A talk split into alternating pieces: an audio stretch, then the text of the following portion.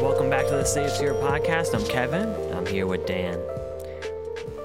We got a pretty interesting episode today about our individual top 5 most influential games of all time for us. What makes this even more interesting is me and Kevin have not talked about this prior to this, so this is going to be kind of like a shock to both of us when we hear each other's top 5. So I'm actually pretty excited about this. So we're going to get into that in a little while. But first, we're going to talk about Bloodstained and Soul Calibur VI. These are our game roulette games that we have been playing a little bit here and there, some more than others, and we're just going to touch upon that. So let's start with Bloodstained. And Dan, I think you finished Bloodstained, right? Yeah, I actually just finished it the other day. So it was a good game, right? It was definitely a good Metroidvania game. It's probably the best one I've played in a long time. However, it did start to get a little dry towards the end. I mean, spoiler alert here. Once you do beat the game, you do get to unlock Zangetsu, which is a character that shows up and he's badass. When you're playing as Zangetsu, it's like you're super overpowered and it's super awesome, but it's just like after like 10, 15 minutes, I was like, all right, I'm bored. I don't really want to play this anymore. I did enjoy it though. I mean, it was definitely a fun ride. It just kind of teetered off towards the end for me. It's one thing I'm always interested in. A lot of games have end game nowadays, but some games do it better than others. Like the Diablo and like I've played Wolfenstein, all those ARPGs, they're great at making you want to replay it. But some of these, like Bloodstained, has endgame. You can go back and replay it, but I just don't feel like I want to. I don't know what it is about it, but yeah, I'm not gonna. I mean, again, beautiful game. I did enjoy it. I did enjoy it while I was playing it, but I don't think I'll be going back to it anytime soon. Right. I beat it. I'm done with it. It's put on the non-physical shelf for a while. I'm feeling the same way. I'm not. I didn't beat it yet, but I'm very close, probably about another hour, depending on how long the last boss takes me. It's annoying, dude. It's one of the most annoying bosses I think in any like Metroidvania style game I've ever played, because like, you know, the whole deal with the boss is now, right? So you beat a boss, usually there's like a save room you can go back to, heal yourself up, get all your items back, but this one is 2 bosses, one right after the other, and like I don't know, because I was playing it, the other day, and unless the first boss I didn't take a single hit from, I wouldn't feel comfortable going on to the second portion of that. So like I had to master that first phase, because once you get to the other one and you don't have enough healing items, it really screws you right over. So I kind of rage quit a couple of times playing that. And I love challenging games. I invite it. I love Sekiro and Dark Souls and even other platformers like Celeste on Switch, very challenging. But I feel like some games just make it cheap, not challenging. And I think this game does that sometimes. They don't really give you the proper tools to deal with some of the things that are thrown at you. I would definitely agree with that. Like, Dark Souls, like Sekiro, Bloodborne, all those games, all the Souls-like games, right? They're challenging, but like it feels good when you beat that, because it's a challenge that you can overcome, right? If you just memorize patterns, if you do a certain thing. The thing with Bloodstained is it's like, while there is a pattern, it's not a rewarding feeling when you beat it. It's like almost like pure luck half the time. And I even noticed in the last boss, the first phase, she has a whip, right? And if you're like standing a frame behind her, for some reason that whip still gets you. So there's like super annoying facets of that. I don't really feel from playing the Dark Souls games. Like every time I died in a Dark Souls boss, like I deserve that, right? I know what I did wrong. Every time I was dying in this, I was just getting frustrated because I was like, I was doing the same exact thing as I was doing before, and I'm still getting killed by this. So, I can. There's definitely a difference in challenging there. Yep, and it could just be the mechanics itself don't feel as tight as other platformers. Like I don't know if you ever played Hollow Knight, but that game felt way tighter to me. The way the character moved, and you were agile, but you're agile on Bloodstained, but I feel like it's clunkier than a game like Hollow Knight. I mean, it's a different style. It's a Castlevania. Castlevania is not known for being you're an agile like ninja, but I don't know. Right. Yeah, no, I mean, and I would agree with that. And the thing is with Hollow Knight, you know, kind of going back to, like, the bosses and, like, the challenging level and stuff like that, you know, in Hollow Knight, it was rewarding to beat a boss. Like, it felt good. Like, you felt like you did, you know, like, it was a hard battle. You got through it. You read the strategies. You did all this other stuff. Whereas Bloodstained still, like, there's something there that's missing. And I just don't know what that is. After the bosses, I'm like, okay, what's next? Like, I don't even remember half the bosses I faced. Right. They're all just kind of a blur to me, you know?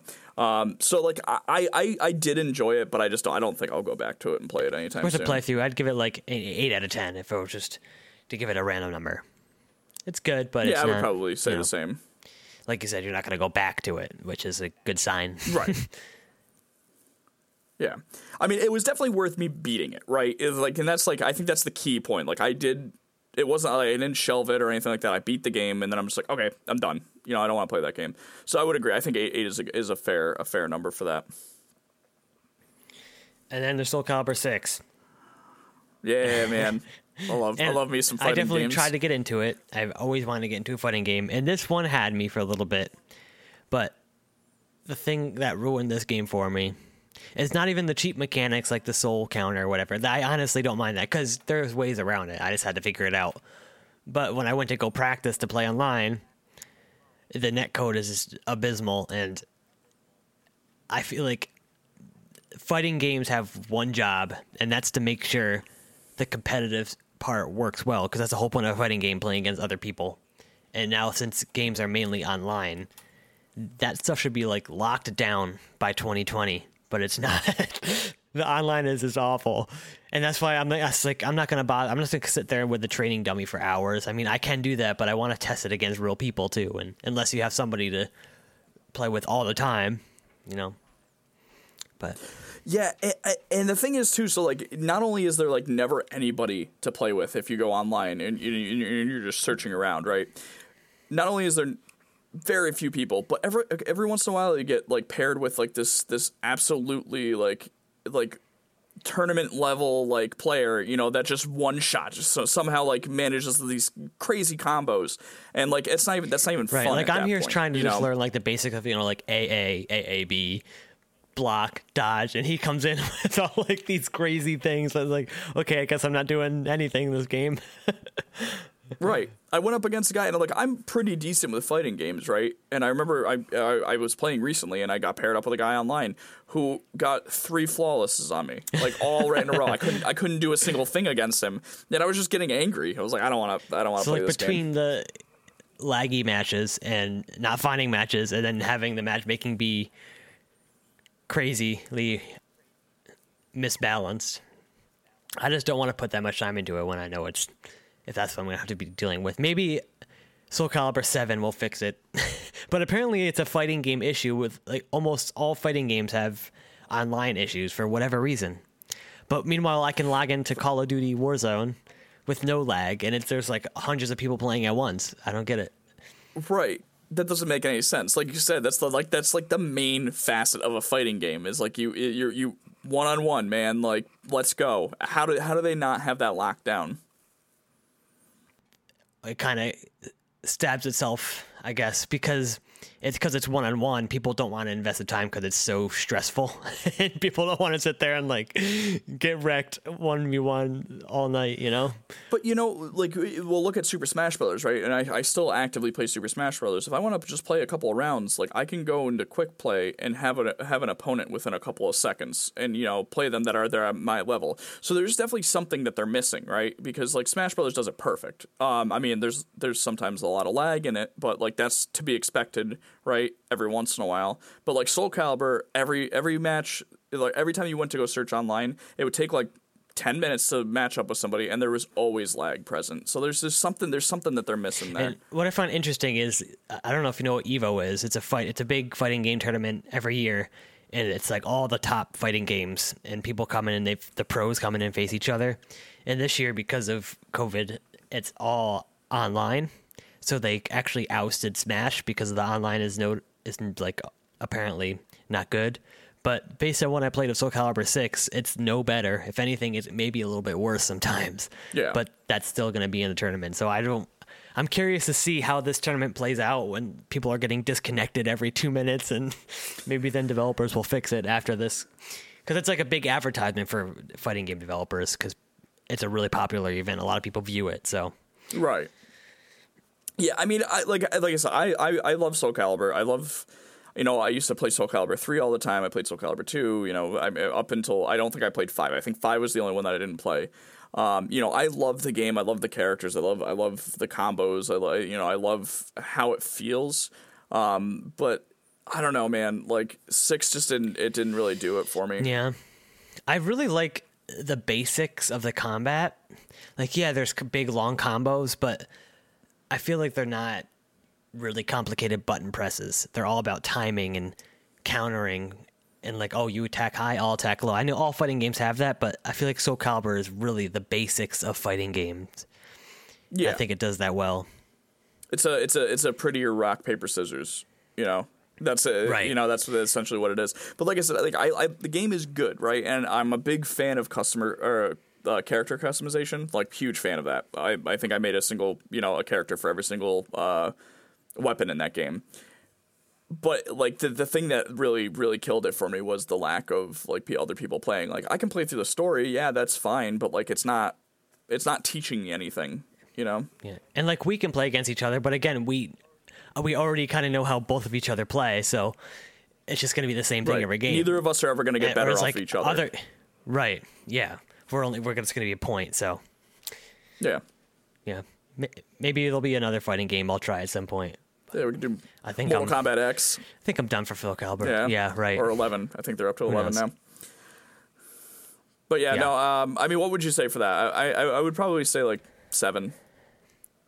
Yeah, I would say similar, 7. And I feel like fighting games keep trying to appeal to a casual crowd, someone like myself. I'm a casual fighting game player by having like the one button combos and stuff.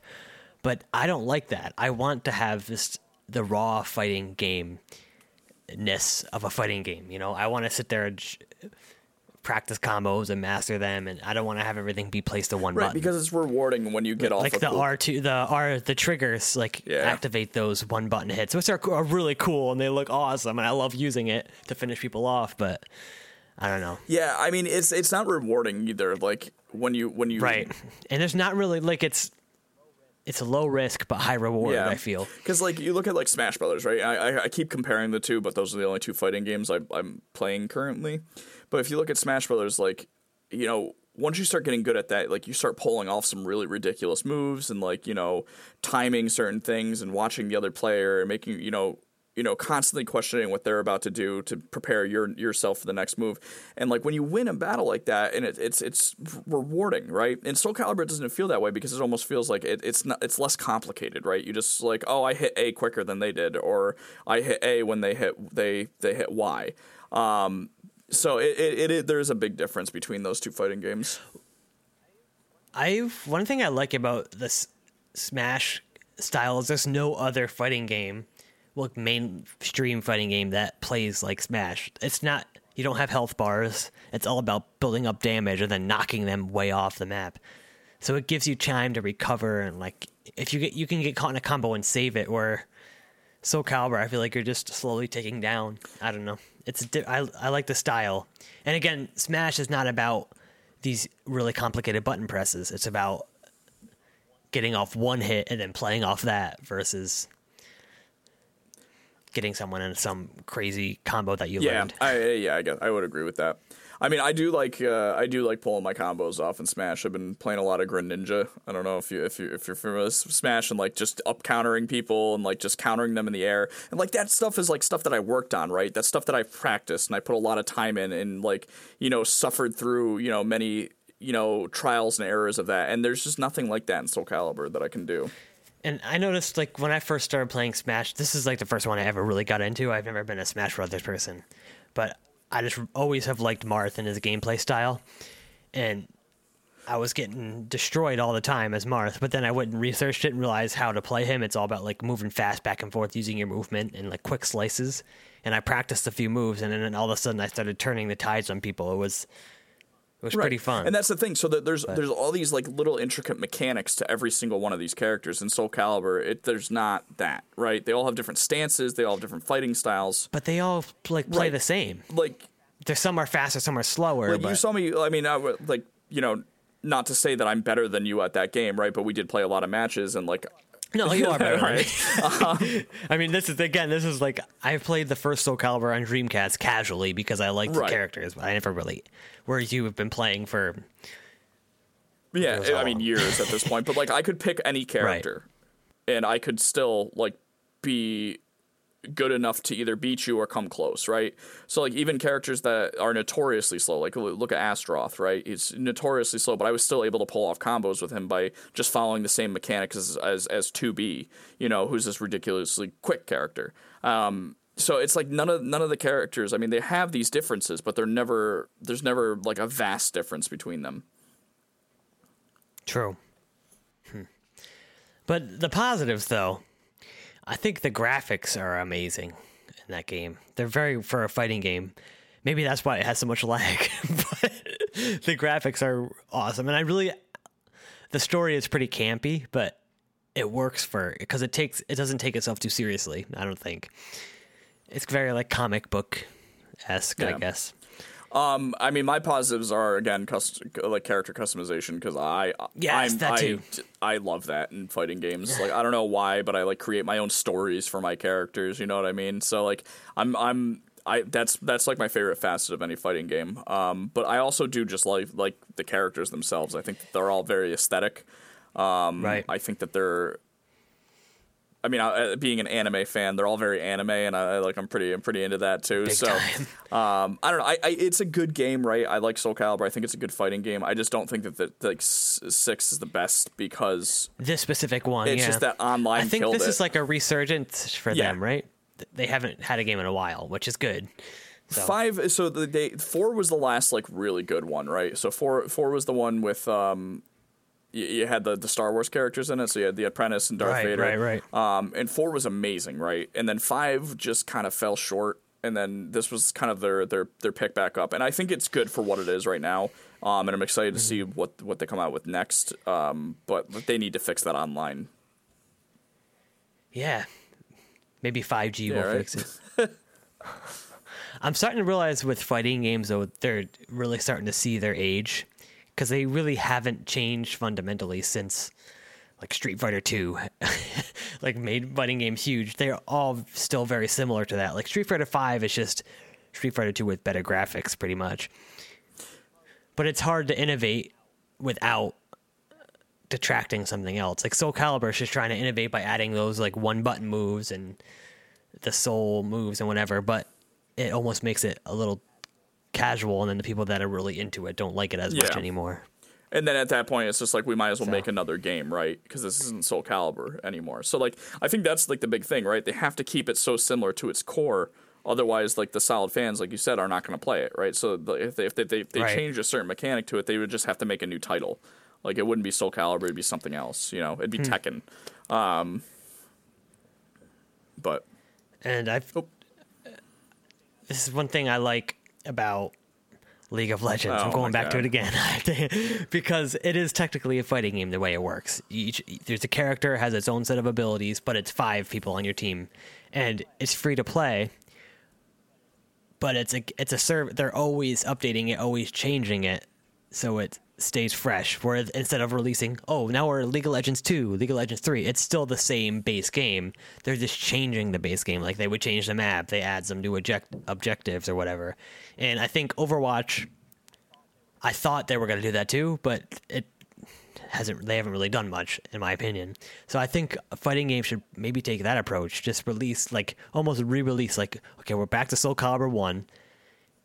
This is going to be the next game for, I don't know, 10 years, and we're just going to keep updating this base game instead of making a new one every time, because it makes people expect, like, it's going to be the next greatest thing, but then it's just the same game again. Yeah, no, I would definitely agree with that. I mean, I still don't like League of Legends, but I would agree with that.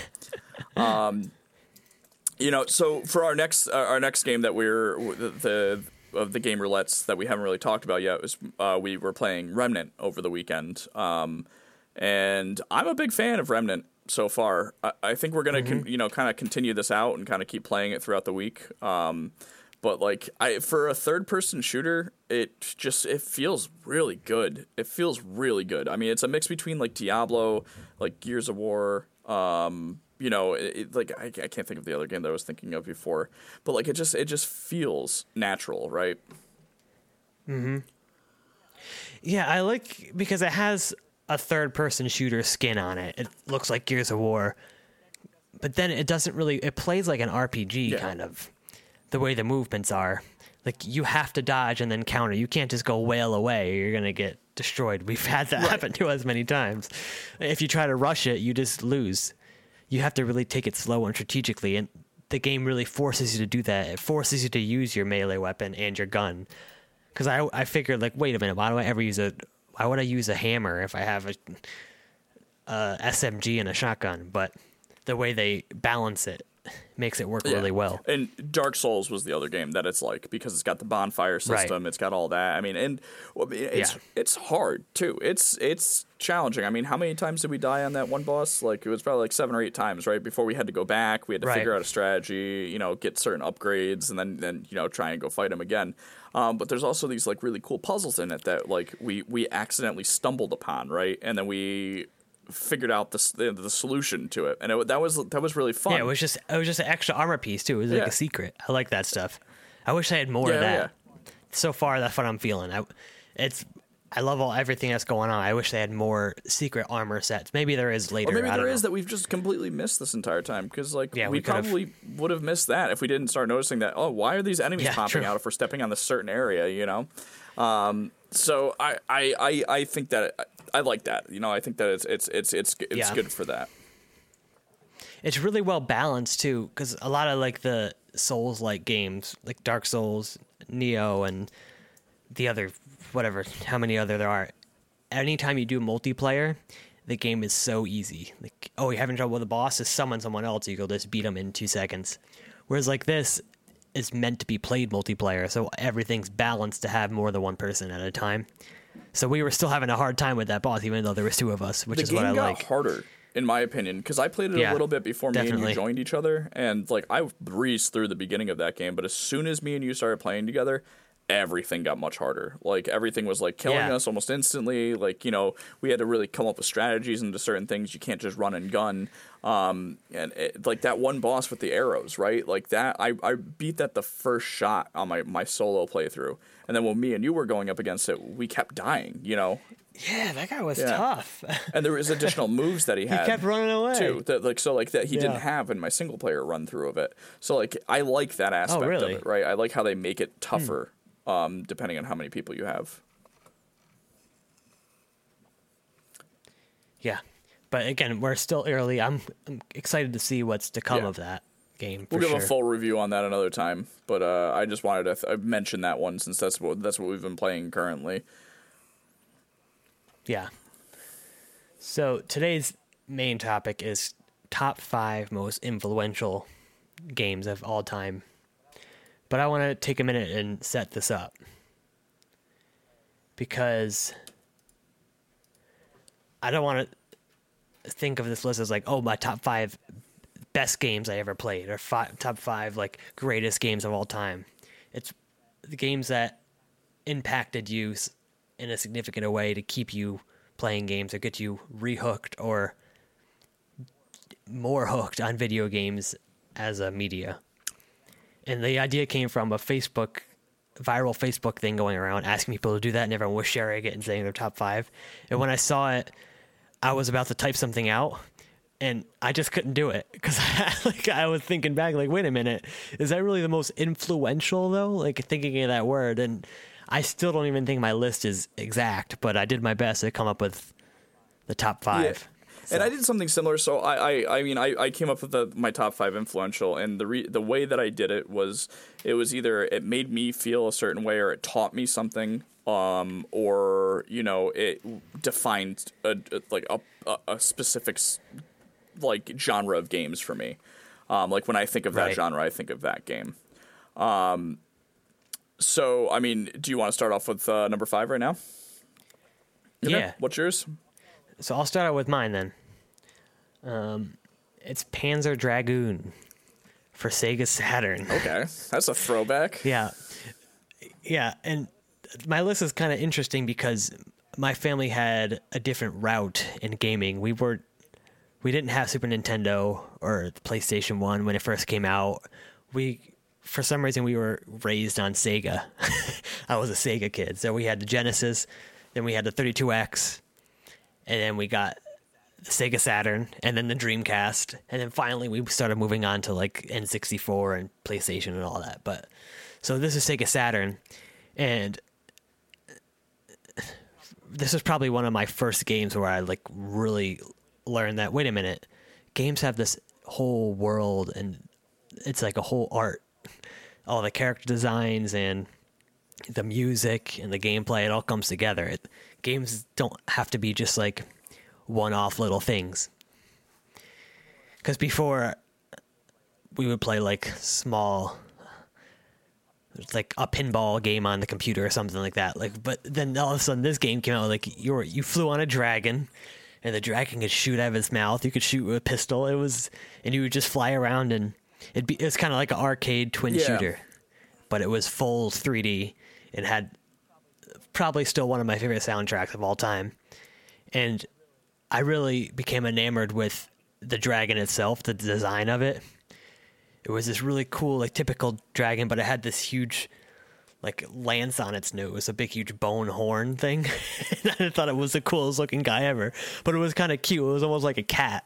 Like it was very gentle, but it was still this like angry dragon. You know, this is what's going to be interesting to me about this list, right? Like I remember that game, but I don't remember it in the same capacity that you do, which is right. It was like a big game for our household. I remember we got, oh, come on, Panzer Dragoon. Let's put it in. Let's try it. And we were so amazed with the graphic. And at the time, I think the graphics were very good.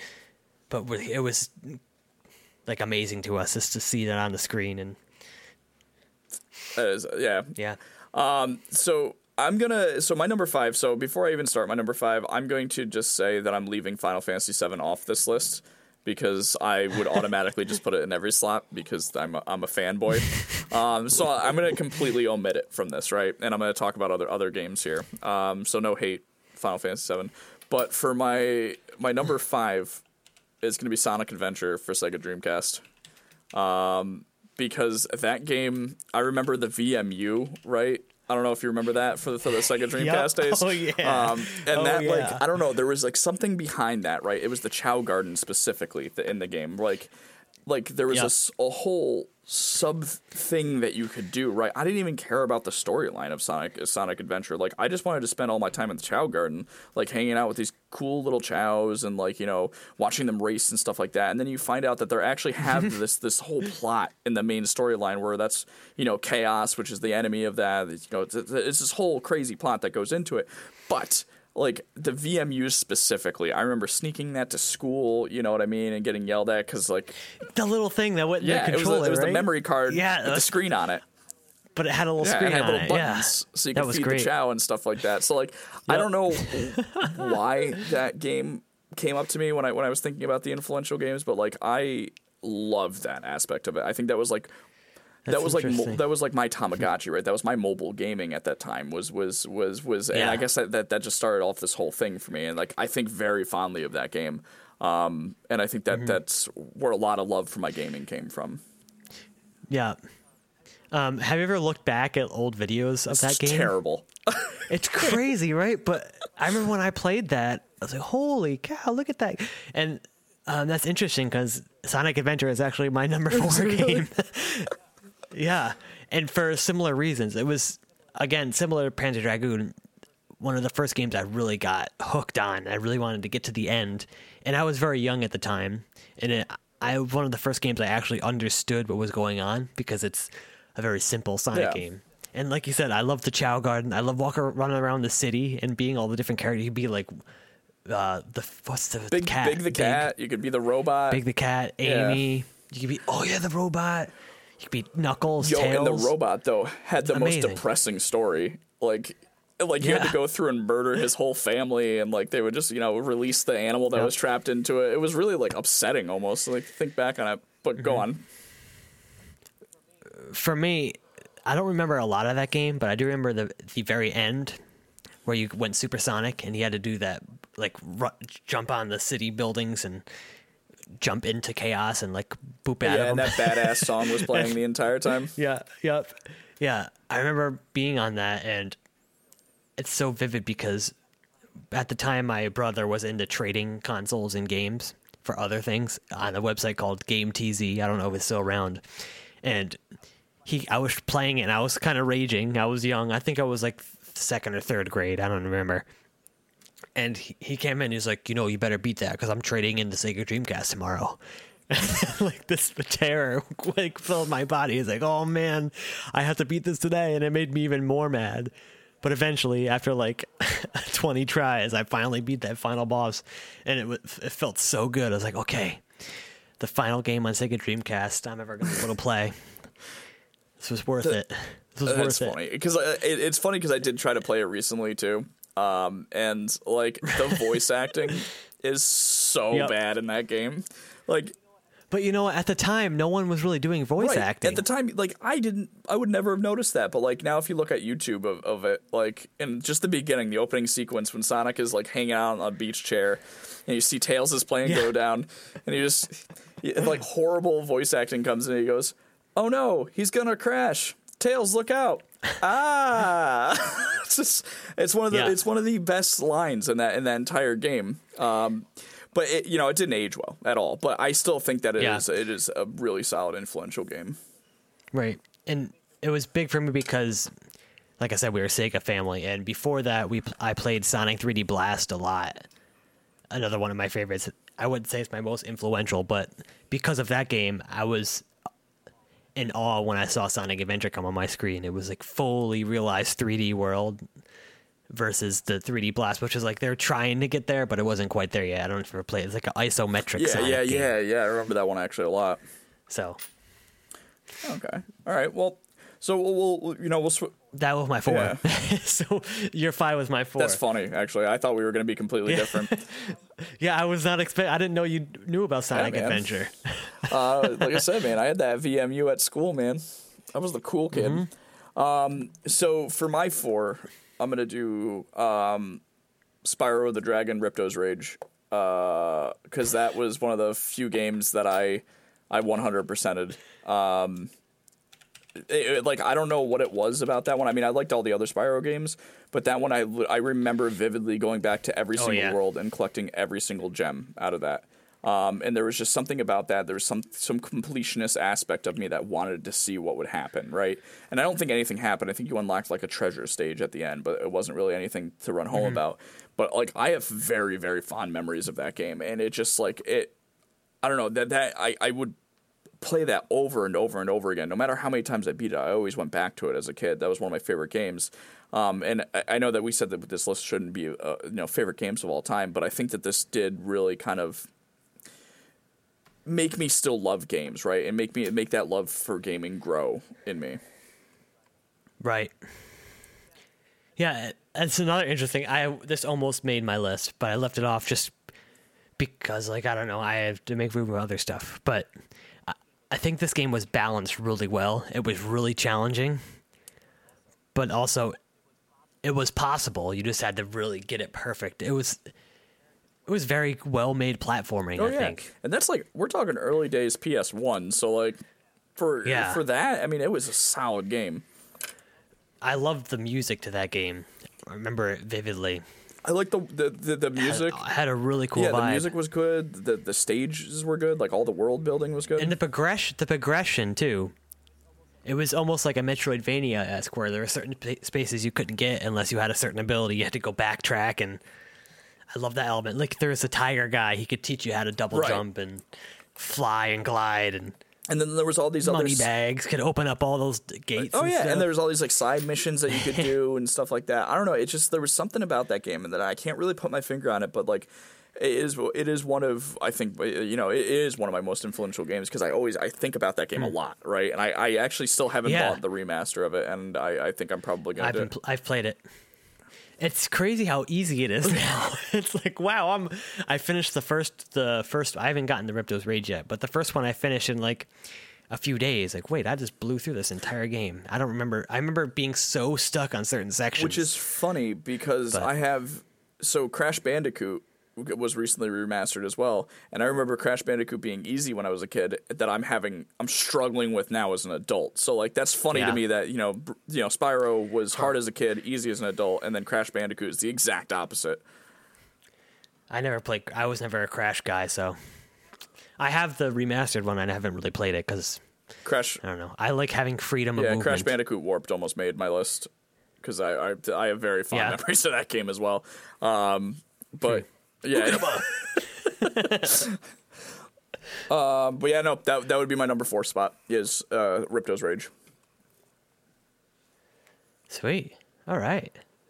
This is interesting. I thought this was going to be like all the cool games, you know?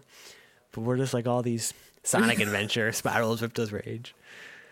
But I think it has a lot to do with the time period. At the time, we were very young and at that time in my life, the only thing I cared about was like playing the next best game. That was the only thing that mattered. I didn't care about school or like work. I didn't have to worry about work. All I cared about was like, man, I just want to play Spyro when I get home. Right. And I'll actually, I'm going to talk about that with my third one. Cause like there's a very specific thing that I used to do with my third game, but go on. So I'm also a huge Final Fantasy fan. But when I was making this list, I realized I didn't really learn to like Final Fantasy until I got way older and went back and played them. When they were all really big, 1997, 98, 99, I wasn't really that into them because, again, we had Sega Saturn, Sega Dreamcast. I didn't have PlayStation. But there was a game on Sega Saturn that I'll never forget. It was probably one of my favorite games of all time. It's Shining Force 3 for Sega Saturn. And I never played the first or second one because I was probably like, I don't know, 5 years old when they came out.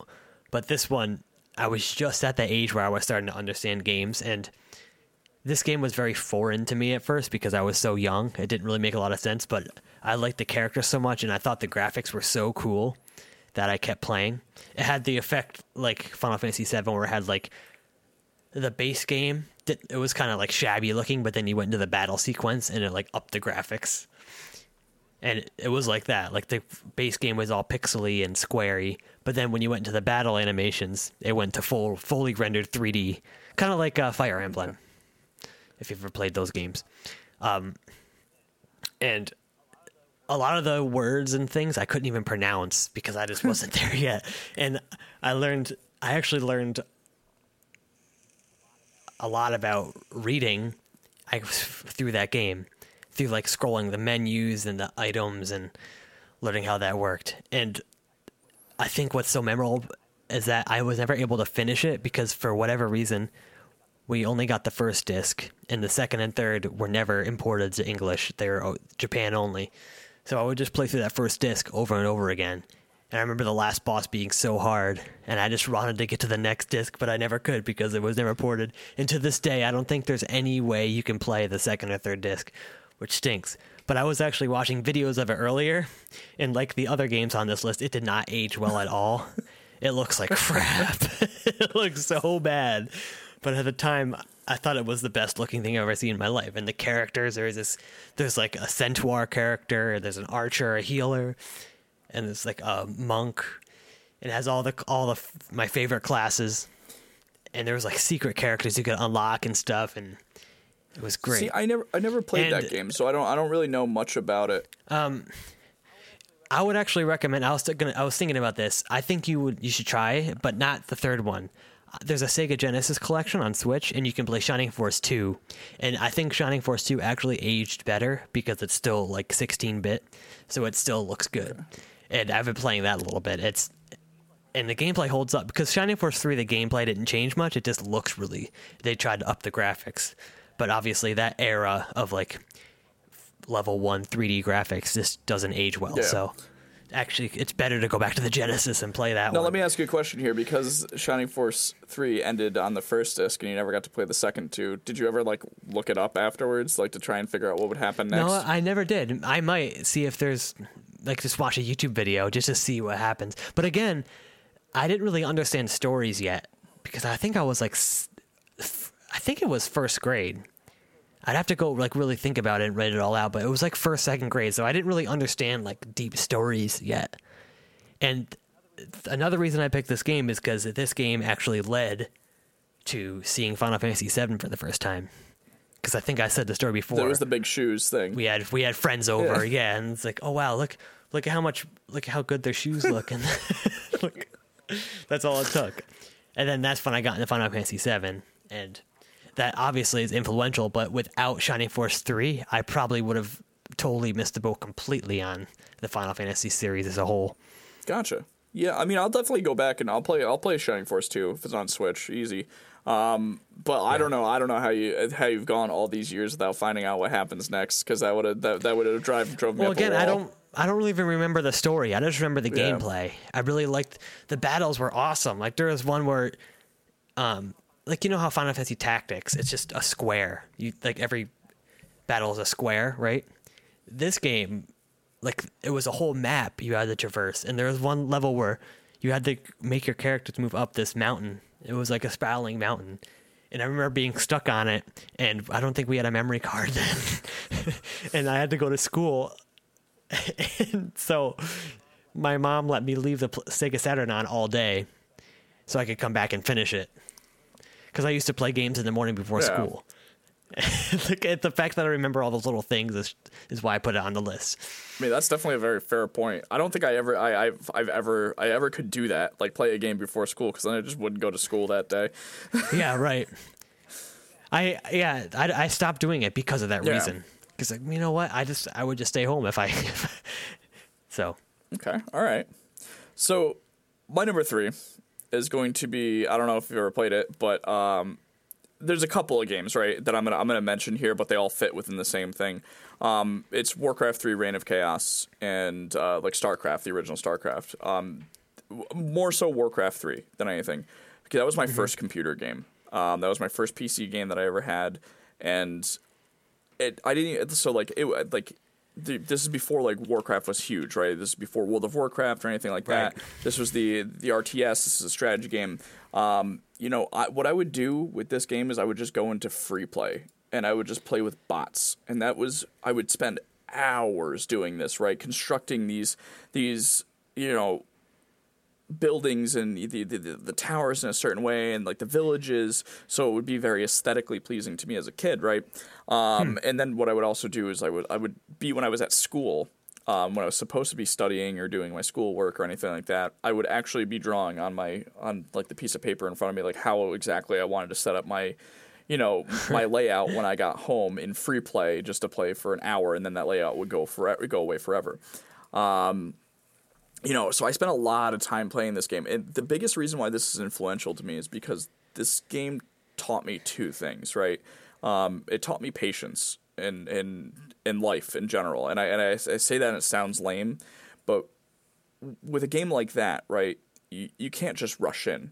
You have to have a strategy behind certain things, and it kind of taught me to slow down and really kind of look over everything. I mean, I was young when I was playing that game, so of course, like I have a bunch of knights. I'm like, I'll raid that village, right? You know, but as soon as they crush me, and then they'll come back and destroy my entire village. So it taught me to like kind of, you know, wait, be patient, be strategic about my movements, and you know, kind of figure out. And that translates over to my real life as well. Like it taught me a lot of things that I still use in daily life, you know. And it taught me how to play other games, like with a more strategic mind and matter, instead of just like running and gunning in certain situations. So that's why that made my list, just because like I just think that it, you know, it that patience aspects of it, right? Like that this game actually changed something in me for the better. Yeah. Now, was Warcraft 3, was it like Age of Empires? Yeah. So it was like an over the top, like RTS, like real time strategy. Yeah. And I have a similar experience with Age of Empires 2, where I would set up the villages and I would go raid people, but then I'd come back and all of a sudden I'm like, oh no, I'm getting attacked from all angles, right. And I'm totally defenseless. Yeah. Yeah, there's just something about that got me into that. Like, so it's just like this the strategy behind it, right? The patience behind it, and like waiting for them, you know, or not necessarily just waiting, right? But like being very specific about your movements, right? And time management, and just like I said, like because that's all time management, right? You're building something up. You have five minutes before this resolves. Like, what can you do in that 5 minutes while you're waiting for this to resolve? There was a lot of moving parts to that, and like I said, that just kind of brought me to like basic strategy, basic patience when it comes to it. I mean, then you can talk about StarCraft 2, and if you're a jerk, you could play Zerg and just Zerg rush everybody, and it doesn't matter. But for the most part, those games really were about like, you know, waiting. In strategy wise. Yeah, Warcraft is more of like a building game, right? Whereas StarCraft 2 is like a competitive, like you're just building just to beat the other person. It's the same thing, dude. It's the same exact game. Like, so you are building to take over the map, right? You're building to wipe out the other players that are on the map. See, I would play Age of Empires 2 a lot on PC. I think it was PC. Yeah, it had to be PC on our Gateway 98 or whatever, Gateway 2000. And I just like building. Yeah, I didn't even like the fighting part. I loved going and hunting the deer, and then they bring back those really nice-looking steaks back to their camp. I remember doing that for hours. So was Warcraft like that, where you could like hunt and like get resources? Or yeah, so you would gather resources and build up your community. I think they're remastering it, and I would highly recommend picking it up. It is. It's out. It's out. And that's why that's what I'm asking. I'm wondering. It's on the battle.net. I saw. I'm gonna buy that tonight. Maybe I'll check that out. Yeah. Like I said, although I thought it got really negative reviews. Doesn't matter to me because I like the port. It's not good, so I don't know. Yeah, let me know what you think. I'll still play the shit out of it. And like I said, I didn't play it for like the story or the competitive nature of it. Like I would just play in free play and just like, I don't know, build a home, you know, build a city. And like slowly take over the map, and I love those command and conquer games like that. Like I just love real time strategies because it allows me to do that. Like I can take my time, I can build up my forces, I can do, you know, really, you know, be very strategic in what I'm trying to do. And there's a million different things that you can do in certain situations. What I always love to do is like doing like pincer moves, right? I would have like a group of people over, you know, coming from the west, and then like my entire army coming from the east once they were distracted with everybody from the west. So like nice. It was like things like that like I said, it just taught me basic strategy and patience. And it was really satisfying when you actually got that big army and you like click and drag that giant and then make them all move, and they're all like and they all start moving. Yeah, no, I'm a big fan of those all those RTSs like Stronghold. You know, Stronghold was another one that I would spend hours in the free play mode and just build these giant castles and stuff like that. But like I said, like for influential wise, like just because Warcraft was a game that I played when I was young, and it like taught me a bunch of things that I still use in my daily life. Like that's why it's up there for me. I still always wonder why I just never got into Blizzard as a company, because they've been around forever, and I didn't start playing their games until very recently. Yeah. I don't know, man. I don't know how I think it's because I grew up as a Sega kid. I don't know, and I just was very set on one thing. Yeah, and I mean, I kind of missed when it first came out anyways, because... Yeah. I didn't really have a PC as a kid, right? So I had to use my mom's old machine, and I don't even know what that thing was, right? And because I remember when I got World of Warcraft a couple of years later, I actually had to buy a graphics card and install it. So it couldn't have been that good, you know what I mean? So like, I kind of missed the boat on a lot of the Blizzard games early on. Like I missed the boat on Diablo pretty hard until Diablo 3 came out, you know, and then realized how good of a game Diablo 2 was and Diablo 1 was and stuff like that. But I think it's because me and you probably we just weren't PC kids, right? We were console kids. Yeah, definitely not. Yeah, I only had like small PC games, like the pinball games that came with every Windows machine. Yeah. Yep. I'll save it for the honorable mentions. I have another game I have to mention that's very out there. You'd be like really surprised, but I'm gonna move on to my number two, which is The Legend of Zelda Breath of the Wild. Okay. And it's very recent. I figured I wanted to get some kind of recent game on my list, and there was a point in my life, like after the Shining Force, Sonic Adventure, Final Fantasy, where I kind of got interest in other things. I started skateboarding more. I joined the school band, and I was like, my mind kind of got off of gaming. I wasn't really that into it in high school and the early parts of college. And then ever since then, I played like Mass Effect 2, like all those really great games, but they didn't really hit me. I just kind of just kept consuming them because I liked playing games. But I think a combination of I was really hyped for the Switch, the stage in my life that I was in, and just Breath of the Wild was a very good game, all came together, and it kind of rekindled my enjoyment for the single player big game where you can go and just make it whatever you want to make it. And it pretty much rekindled my enjoyment of gaming beyond just like simple little things. Like I played a ton of League of Legends, but then that came out and it kind of like reset me. Like, oh wow, I forgot that these kind of games exist. And at the time, I finished college and I was just kind of looking for jobs, and I just finished a part-time job. It was a substitute teacher, and that was over. And the Switch was releasing like the next week. So I had all this free time, no job. But it was also kind of a stressful time because I was uncertain of what was going to happen in the fall. Like, was I going to get a job or whatever? So when the Switch came out, I had it pre-ordered. And I went home, and me and a bunch of friends all got our Switches. We went to his house. We all unboxed our Switches, and I started playing a portable. And I just wanted to go home and plug it in and play big screen, and I did that. And then I put so many hours into that game, but I haven't done that for a single player game in a long time. I haven't finished a game in a long time until that game, and I played well over 100 hours and then completed it. See, and that's funny to me because I had the exact opposite impression of Breath of the Wild. Like, I blew through that as quickly as possible, right? I didn't really... Yeah. The world didn't encompass me that much. And I think, this goes back to our open world conversation where, I love open world games, but just something about Breath of the Wild didn't do it for me. I'm going to replay it, though. I think I played it under a time crunch, which was, my big issue, right? Oh, yeah, definitely. Definitely, you can't. Because it was, one of those things where I borrowed it from someone, so I didn't really have a time crunch, but, I knew deep down, he's going to want his game back eventually, Right. So I think I already had that kind of laying over me. I didn't really get super invested into it. Yeah, you gotta go. Definitely, I would try that again. All right. That's all I'm gonna say. There's just so much. I feel like Nintendo has this tendency. They kind of stay quiet on things. They let people, they let PlayStation and Xbox and Bethesda take over the genre. Obviously, Skyrim's a very good open world game.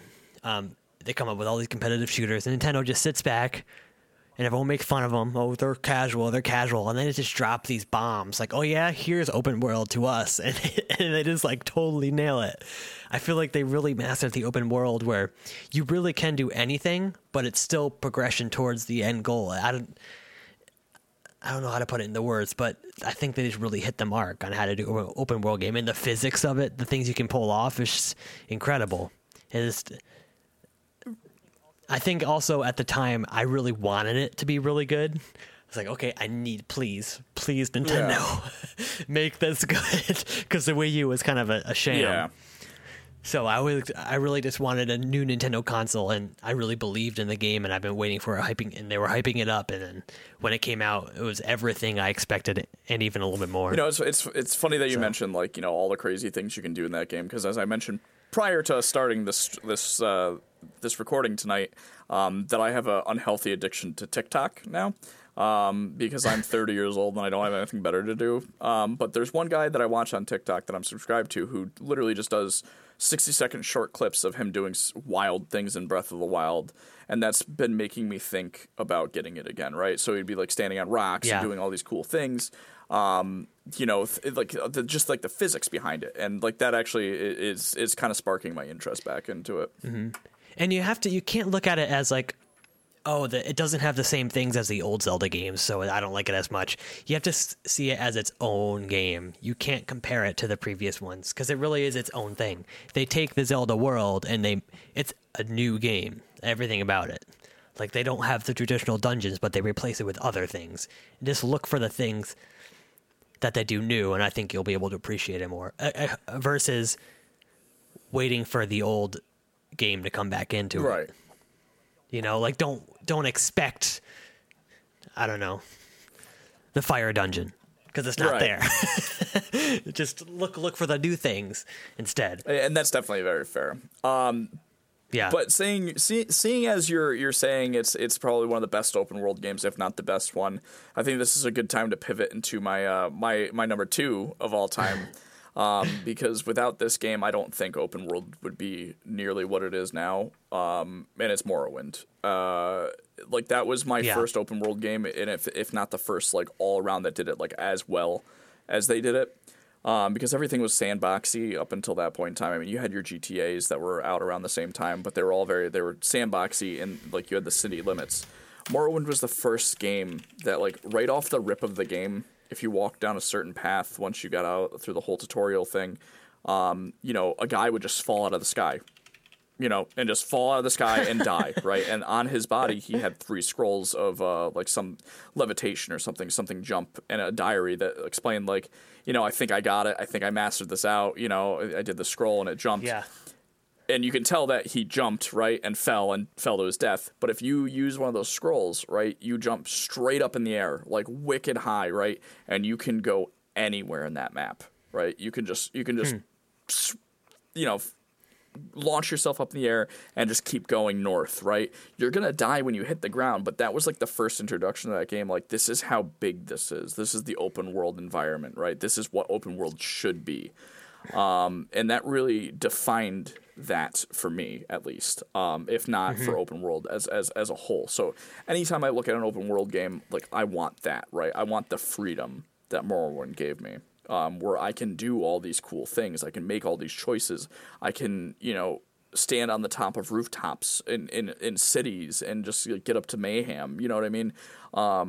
Yeah. And like I said, Grand Theft Auto did it well, right? But I think Morrowind was the first one to really... But the world was... Like, Grand Theft Auto is like a realistic world, you know, and Morrowind's is fantasy. That's right. What you want. You want the swords and, you know... And the spells. Yeah. And, like, you could create spells in that game. And what was really cool, and this may sound really sadistic and mean, because now in my adult life I feel bad for killing NPCs that don't deserve to die in video games.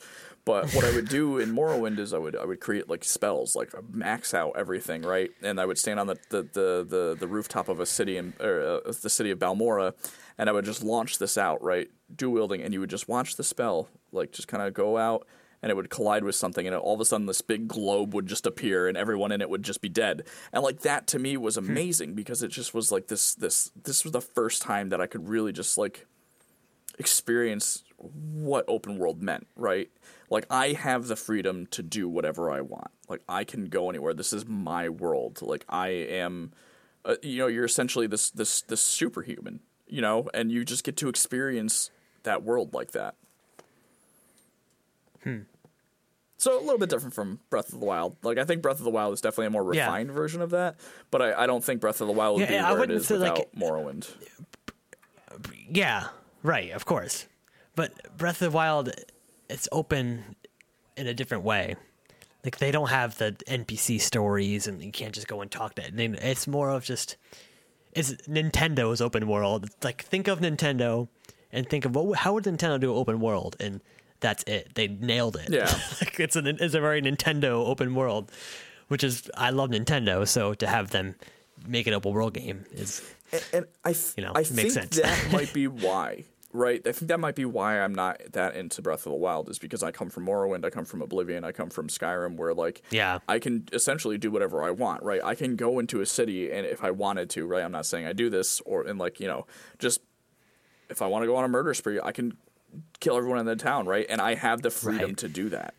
In Breath of the Wild, you don't really have that option because it's Nintendo. There aren't really towns. Like, there's maybe a couple, but and there's, like, 6 NPCs total. So, like, I like the NPC aspect of it. And you know what? That just defined to me why I like Breath of the Wild, because it still has a linear story. I mean, Morrowind has it, but it's pretty, like you said, you basically play that game, just do whatever you want. Zelda Breath of the Wild has, you can do whatever you want, but it also has this overarching story that it carries you on. Like, when you get to this town, you have to do this certain thing to progress, you know, which is why I'm not really a big fan of totally open world games, and this kind of kept me on a path still while I was still exploring. So gotcha. Yeah. Yeah, I'll probably get it. But this list, we're feeding off of each other really well, because Morrowind came out in 2002, and I missed all Elder Scrolls. I had a friend who played them because he had a super PC. I didn't have it. But while you were playing Morrowind in 2002, I was playing another game that's my most influential game. As of, you know, again, this list, I wouldn't say it's like a definitive 100% true, but when I made this list, I had to put this game at top. Do you want to do on Metroid? Oh, okay, Metroid Prime. Metroid Prime on GameCube. Because for the biggest reason is Metroid Prime. GameCube was my first console I actually owned for myself. I remember it was one Christmas I got a GameCube and Metroid Prime, and it was like the best moment ever. I remember I'm putting on Metroid Prime, and like the graphics at the time were incredible. It was everything I wanted from a game. It had like fantasy elements. You could had the amazing progression systems. You could level up, and I never played a Metroid game before then, so it was like my first Metroid game. So I didn't really have to compare it to the old side scrollers and be bitter about it or whatever. It was this is my first experience, and I just thought it was at the time really pushed the envelope of how awesome games can be and how refined they can look, and it just really set a new standard for me. I don't think I ever played the original Metroid Prime, but Metroid Prime Hunters almost made my list because that was the DS one, and that was like the first multiplayer one where they had all the other bounty hunters that you could be. Metroid Prime is definitely the best first-person Metroid game. Definitely. Hunters was awesome. It was a fun little... I remember we played that all the time. We all had our DS. We all had our characters, too. But none of us would be the other person's character, either. Like, I was always Weevil, the one that would turn into the turret and stuff. So that almost made the list because of that memory, you know what I mean? Yeah. I'm not sure how the other Metroid Prime game... I heard they weren't as good, but that first one, man, I explored everything in that world. Like, it just really hooked me. Really hooked me. And how, like... You start out with all these powers and you just lose them and you have to slowly get them all back. And at the time, I think it was 2002. What grade were you in? I was like 12, so that would probably put me in second or third. No, eighth grade. Yeah, I don't know. I was doing math wrong. Got held back a lot. Yeah, it sounds about right. I think because I was like 6th or 7th grade, most likely. Yeah, and at that time, I was like 10, 11. And seeing that on the screen was like, holy crap, this is amazing. And it really excited me about games again. And the thing is, like, there's so many games outside of these five. It was hard to make this list, but it's just like these small details of the timing of it, when it was out, when I played it.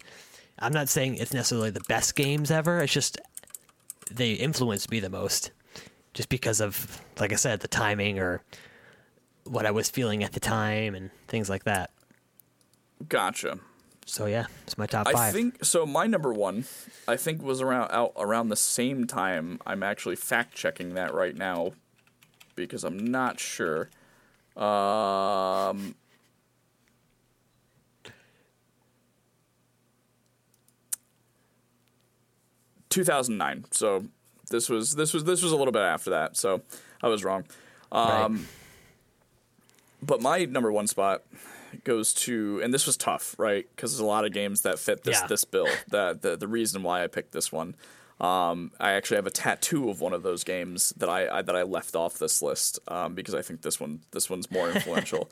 But Dragon Age Origins is going to be my number one because this was the first time that I played a game that I legitimately cared about the other characters in the story, right? like the warden was the main character, but he wasn't really the main character. He was just who you were in this world, right? You had Morrigan, you know, the witch. You had Alistair, who is, you know, the king's bastard son. You know what I mean?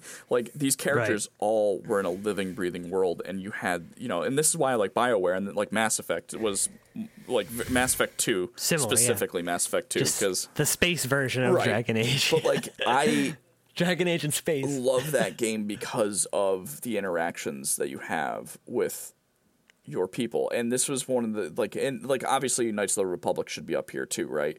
Because I think I played Knights of the Republic first, but Dragon Age was the one that really like defined your choices in the game matter, right? So like depending on what you chose to do, the game would have very different outcomes, right? Whereas Knights of the Republic had two endings, right? You would either be you know, a Sith or not. You'd be a Jedi. Dragon Age Origins, there was like 3 or 4 different endings, but you know, and then they had like a bunch of different sub endings that, you know, that would lead up to those specific endings, and they were all based on the choices that you would make, and like the people that you like, you could make Alistair the king, or you could marry the queen and become the king yourself, or you could put somebody else on the throne. You know, to beat the final boss, you would have to, you know, you could sleep with Morrigan, and she would have your unborn child inside of her, and that would somehow siphon the dragon's like spells. It didn't make much sense when I was playing this, but that was a thing, and those things carried over to the later games too. So like you know, Dragon Age right. Inquisition was the most recent title, and like in the beginning of Dragon Age Inquisition, because obviously there's such a big gap between the games across consoles, there's no way to import that data, but it gave you like, you know, what were the choices that you made, right. And if you say that you know went with Morrigan that night to, you know, kill the dragon, right, and she got impregnated, she would show up in Inquisition, and your son from the first game would be there, and that to me was like, I don't know, that was amazing to me to see that. That's cool. It's like all these years later, like there's the kid, like, you know, like those choices actually mattered in that world, and that was one of the first games that I ever really played that did that, right? So like I said, there was choices in other games all the way building up to this, but I think this is the one that really defined that aspect of it, and that's what made Mass Effect so good, right? That's what, you know, Mass Effect 2 is one of my favorite games of all times. You know, we don't really talk about Mass Effect 3 that much, but 2 was it was still good. It until was good the up end, until the know? End, right? I had a great time, but like Mass Effect 2, like all the characters and all all the 1 and 2 together, like as a combo going, like 1 wasn't as, you know, the gameplay wasn't as good, but the choices moving into 2 were, I think, did really well. Yeah, no, and I would agree with that. I like the story of, I like the overarching story from 1 to 2 as well. When you first find out about the Reapers, and then you have to, I love like that. It's I like they do. All BioWare games do this. The earlier BioWare, they start out so simple, the stories, and they evolve so much. Like Inquisition starts out very simple. That's the Dragon Age game I played. I didn't, unfortunately, I missed the boat on the first couple, but I really got into Inquisition, and it started out so simple, and then all these events erupted out of it. They do that really well. Yeah, and then it got wicked crazy. Did you beat Inquisition? So you find out like Solas was a mastermind behind it the whole time. It's like shit like that. I really was not expecting that. That's a lot of games. I know what's going to happen, but this, they really threw that at you, and I was not expecting. Oh yeah, he was my boy, man. He was always in my party. I liked his character. Right. And I was like, oh shit, you've been so we're actually around. We're running pretty long here already. This is a good episode, but I want to do an honorable mention because this game I can't get out of my mind. Every time I think about this, I was like, man. Does this belong on the list? And it really does, but I didn't know where to put it. So I know you said you wanted to try a lot of games like Breath of the Wild or Shining Force. If you really want to go back and try one of the best games ever, it's got to be Jumpstart Second Grade. I'm dead serious. This game was so good. I'm not even trying to be a meme right now. I played this game so much because I feel like I did not do well in school in second grade, and my parents got me this game, and I was like killing it. I was like, man, I can do this. I'm a good second grader. And it was like a point and click adventure game, but all the different areas you went to, it was like a big puzzle game because they all had their own little mini games. Like you could play Frogger, but it was like math version. There was one where you had to like drop these icicles or whatever, and it was like fractions. There's like reading examples, but it was a story. Like you quested through all these different things and you had to do it in a certain order to beat the game. And I don't think I ever beat it, but I played the hell out of it. You got to go back tonight and start playing that. You got to do it. If I can find it. I wonder if it's on Steam. Do you know the Jumpstart? It's like the little frog guy brings you around. I never played any of the other Jumpstart games, but Jumpstart Second Grade, it was very memorable. I'm never going to forget Jumpstart Second Grade. So one of these nights we're going to do a live stream of Jumpstart Second Grade. Honestly, if I can find it, that'd be amazing. Okay, that's fair. So I did have a couple of honorable mentions too. And, you know, one of them, well, actually both of them, right? So I'm going to try and go through them pretty quickly, but both of them, neither of them are actually video games, right? But I think that they did define, they helped define video games. The first one being Dungeons and Dragons, right?